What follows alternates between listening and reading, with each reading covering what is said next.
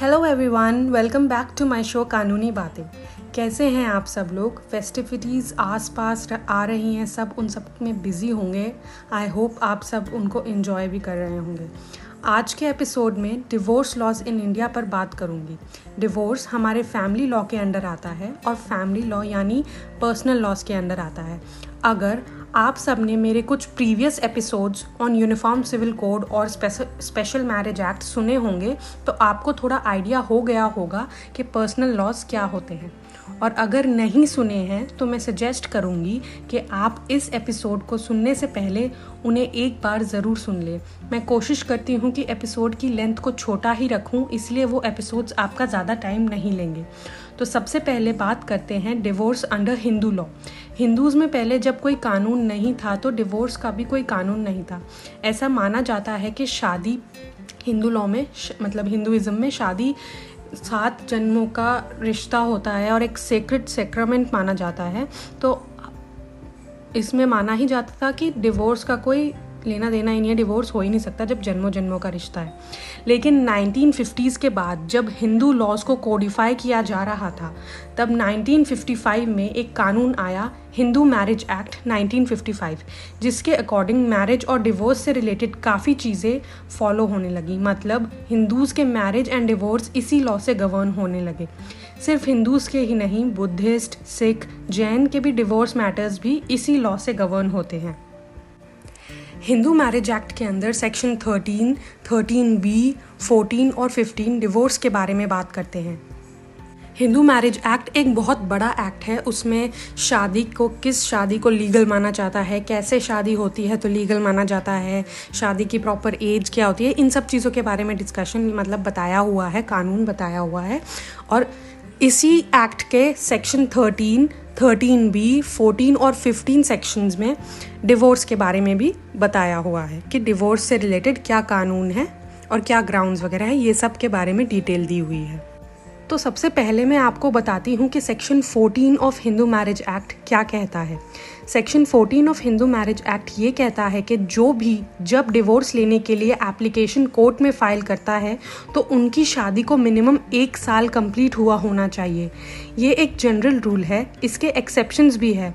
अगर कोई एक साल से पहले कोई शादी के लिए डिवोर्स फाइल करना चाहता हो तो उसके रीजनिंग भी स्ट्रॉन्ग होनी चाहिए, जैसे कि ज़्यादा क्रूअल्टी हो शादी में, मतलब बहुत रहना इम्पॉसिबल हो रहा हो, बहुत फिज़िकल टॉर्चर या बहुत ऐसा है कि तुम्हारी जान मान का खतरा हो, तो उस रीजनिंग के साथ आप कोर्ट में जा सकते हैं और फिर कोर्ट डिसाइड करता है कि इस केस की डिवोर्स प्रोसीडिंग्स आगे चलेंगी या नहीं। इन इस सेक्शन के अकॉर्डिंग जनरल रूल यही है कि डिवोर्स को कोई भी जाता है तो उसकी शादी को मिनिमम एक साल पूरा होना चाहिए। और इसके अगला सेक्शन, सेक्शन फिफ्टीन, बात करता है अगर किसी को डिवोर्स के बाद रीमैरी करना हो यानी दोबारा शादी करनी हो तो किसी से भी जिनसे डिवोर्स हुआ हो या किसी और से दोबारा शादी करनी, कहीं और दोबारा शादी करनी हो तो आपकी जो डिवोर्स प्रोसीडिंग है उसको पूरा कंप्लीट होने का, आपको ख़त्म होने का वेट करना होता है।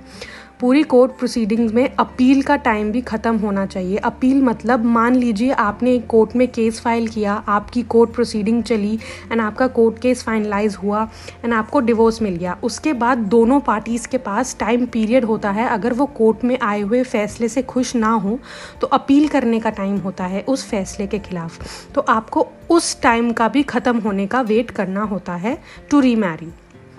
अब आइए बात करते हैं section thirteen clause one of Hindu marriage act, जो बात करता है ग्राउंड्स ऑफ डिवोर्स की। ये ग्राउंड्स दोनों हस्बैंड एंड वाइफ दोनों में से कोई भी यूज़ कर सकता है फॉर डिवोर्स। अच्छा, इससे पहले ये भी आपको बता दूं कि एक होता है म्यूचुअल डिवोर्स, जिसके बारे में सेक्शन थर्टीन बी में बात की हुई है, जिसमें दोनों हस्बैंड वाइफ को ही डिवोर्स चाहिए होता है। तो उस केस में आसानी से होती है डिवोर्स। आप एक साथ जाके म्यूचुअल कंसेंट के थ्रू किसी ग्राउंड पर, आपको ज़्यादा जो थर्टीन क्लॉज वन में ग्राउंड्स दिए उन पर ध्यान देने की ज़रूरत नहीं होती है। दोनों हस्बैंड और वाइफ के म्यूचुअल कंसेंट से डिवोर्स फाइल होता है और डिवोर्स मिल भी जाता है। बस इसमें ये ध्यान रखना होता है कि दोनों हस्बैंड और वाइफ एक साल से साथ ना रह रहे हो, कोई कोहैबिटेशन ना हो इस उसमें डिवोर्स फाइल करने के लिए। ये तो था म्यूचुअल डिवोर्स। एंड एक दूसरा होता है जिसमें म्यूचुअल अग्रीमेंट ना हो कंटेस्टेड डिवोर्स हो, यानी एक साइड डिवोर्स चाह रही हो एंड एक साइड ना चाह रही हो, तो सेक्शन थर्टीन क्लॉज वन पर ध्यान दिया जाता है, जिसमें जैसा कि मैंने बताया ग्राउंड्स ऑफ डिवोर्स दिए हुए हैं। यानी आप ऐसे ही कोर्ट में जाकर नहीं बोल सकते मुझे अपने पार्टनर से डिवोर्स चाहिए क्योंकि मुझे उसके साथ रहने का मन नहीं कर रहा है। आपको कुछ बेसिस ग्राउंड्स देने होते हैं और इस सेक्शन के जो ग्राउंड्स हैं वो दोनों हस्बैंड और वाइफ दोनों के लिए होते हैं। सबसे पहला ग्राउंड है एडल्ट्री। एडल्ट्री का मतलब है एक्स्ट्रा मैरिटल अफेयर। शादी से बाहर आपके पार्टनर का किसी और के साथ एक्स्ट्रा मैरिटल अफेयर चल रहा हो या सेक्शुअल अफेयर चल रहा हो तो उसको एडल्ट्री कहा जाता है। इस ग्राउंड को बेसिस बनाकर कोई भी पार्टनर चाहे हस्बैंड या वाइफ कोर्ट में डिवोर्स केस फाइल कर सकते हैं। अडल्ट्री को पहले क्रिमिनल ऑफेंस माना जाता था but only for males and not females. मतलब मान लीजिए एक हस्बैंड ने डिवोर्स केस फाइल किया against his wife on the ground of adultery, तो वाइफ का जिस आदमी के साथ एक्स्ट्रा मैरिटल अफेयर है उसको जेल होती थी, एंड अगर वाइफ ने हस्बैंड के खिलाफ डिवोर्स फाइल किया on the ground of adultery तो हस्बैंड को ही जेल होती थी। लेकिन अब अडल्ट्री को क्रिमिनल ऑफेंस से हटा दिया गया है, मतलब अब आप अडल्ट्री के ग्राउंड पर डिवोर्स तो ले सकते हैं बट अब अडल्ट्री की वजह से किसी को भी जेल नहीं होती है। दूसरा ग्राउंड फॉर डिवोर्स है क्रूएल्टी।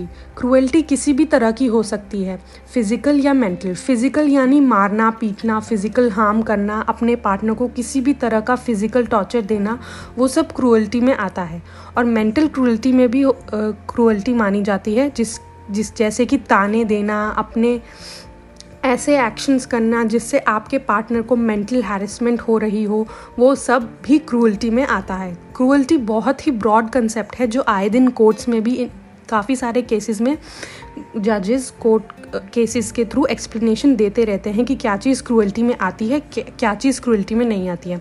फॉर एग्जाम्पल, अभी हाल ही में एक कोर्ट ने कहा कि अगर कोई भी वाइफ अपने अपने पार्टनर को फोर्स कर रही है कि वो अपने पेरेंट्स से अलग हो जाए, अपने पेरेंट्स को छोड़ दे और उसके साथ जाके अलग रहने लगे, तो ये भी एक फॉर्म ऑफ मेंटल क्रूएल्टी में आता है। एंड काफ़ी केसेस में डाउरी की डिमांड्स भी क्रूएल्टी में आती है। अगर हस्बैंड अपनी वाइफ को फोर्स कर रहा हो कि वो अपने पेरेंट्स से पैसे मांगे या कोई भी एक्सपेंसिव चीज़ों की डिमांड कर रहा हो, तो वो सब भी क्रूएल्टी में आता है। लेकिन इसमें ये चीज़ भी ध्यान में रखने की है, फॉर एग्ज़ाम्पल आप अपनी शादी में अपने पार्टनर के ताने बहुत टाइम से सहन भी कर रहे हो और उसके लिए आपने उसको माफ़ भी कर दिया हो एक बार, और सडनली दस साल बाद आपको याद आ रहा हो कि ये क्रूएल्टी है, ये मुझे ताने देता है, मेरे को इसके साथ नहीं रह, रहा जाएगा, तब आप इस चीज़ को ग्राउंड फॉर डिवोर्स यूज़ नहीं कर पाएंगे अगर आपने एक बार अपने पार्टनर के एक्शंस को कंडोन यानी माफ़ कर दिया हो, जाने दिया हो या उसे सहन करते आ रहे हो। अगला ग्राउंड फॉर डिवोर्स है डिसर्शन।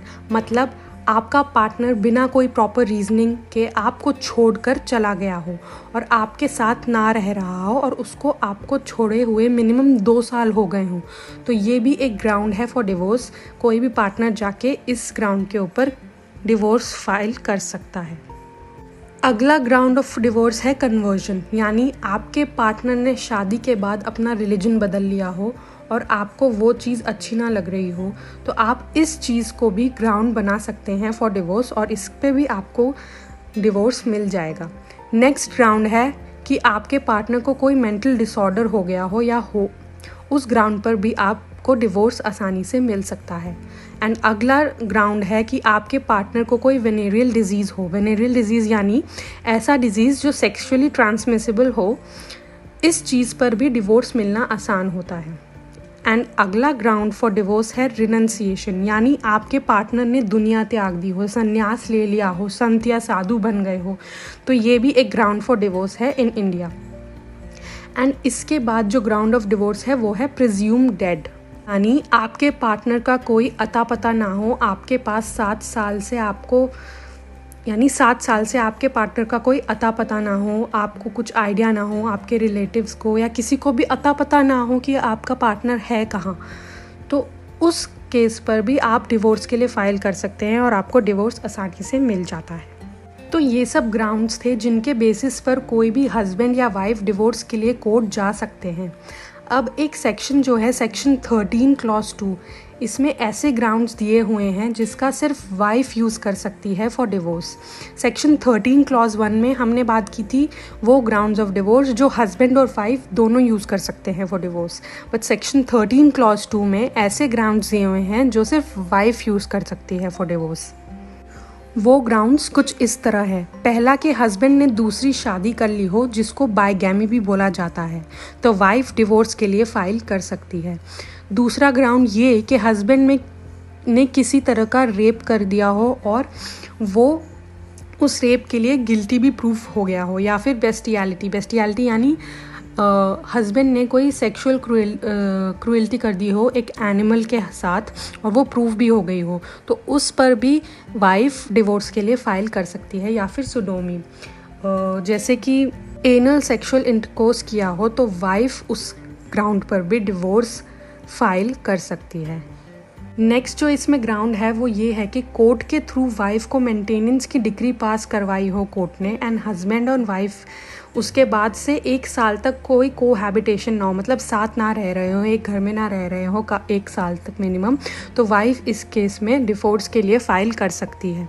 मेंटेनेंस की डिग्री मतलब कुछ भी बात हुई हो और वाइफ ने बोला हो कि हस्बैंड मुझे मेंटेन नहीं कर रहा है, मुझे पैसे नहीं दे रहा है, ये सब नहीं कर रहा है, तो वाइफ कोर्ट चली गई हो कि मुझे मेंटेनेंस चाहिए हस्बैंड से प्रॉपरली, और फिर कोर्ट ने वाइफ के फेवर में मेंटेनेंस की डिग्री पास की हो, और उसके बाद वाइफ और हस्बैंड एक साल तक मिनिमम एक साल तक भी साथ ना रह रहे हो, कोई कोहैबिटेशन ना हो उनके बीच, तो तब भी वाइफ डिवोर्स के लिए फ़ाइल कर सकती है। नेक्स्ट जो ग्राउंड है, या फिर पहले के टाइम में जैसे आपको पता था कि बाल विवाह होते थे, तो ऐसे ही किसी लड़की की अगर शादी हुई हो जब वो पंद्रह साल से छोटी हो और तब हुई हो, एंड उसके बाद अठारह साल से पहले अठारह साल के होने से पहले या तब तक उसने शादी को मानने से इनकार कर दिया हो, तब भी वा, वाइफ को आसानी से डिवोर्स मिल जाता है। तो ये सब ग्राउंड्स है अंडर हिंदू मैरिज एक्ट, जिसके बेसिस पर हिंदूज, बुद्धिस्ट, सिख्स और जैन्स के डिवोर्स प्रोसीडिंग्स हमारी कंट्री में गवर्न होते हैं। आज के एपिसोड में मैं आपको इतना ही बताऊंगी ताकि ये एपिसोड ज़्यादा लंबा ना हो जाए। इसके नेक्स्ट एपिसोड में मैं आपको डिवोर्स अंडर मुस्लिम लॉ के बारे में बताऊंगी, क्योंकि एक एपिसोड में दोनों पर्सनल लॉस के बारे में बात करना मुश्किल हो जाएगा। तो नेक्स्ट एपिसोड जो मैं लेकर आऊँगी उसमें मुस्लिम लॉ के अंडर कितने तरह के डिवोर्स और कैसे लिए जा सकते हैं वो आपको बताऊँगी। Thank you for listening today, bye bye.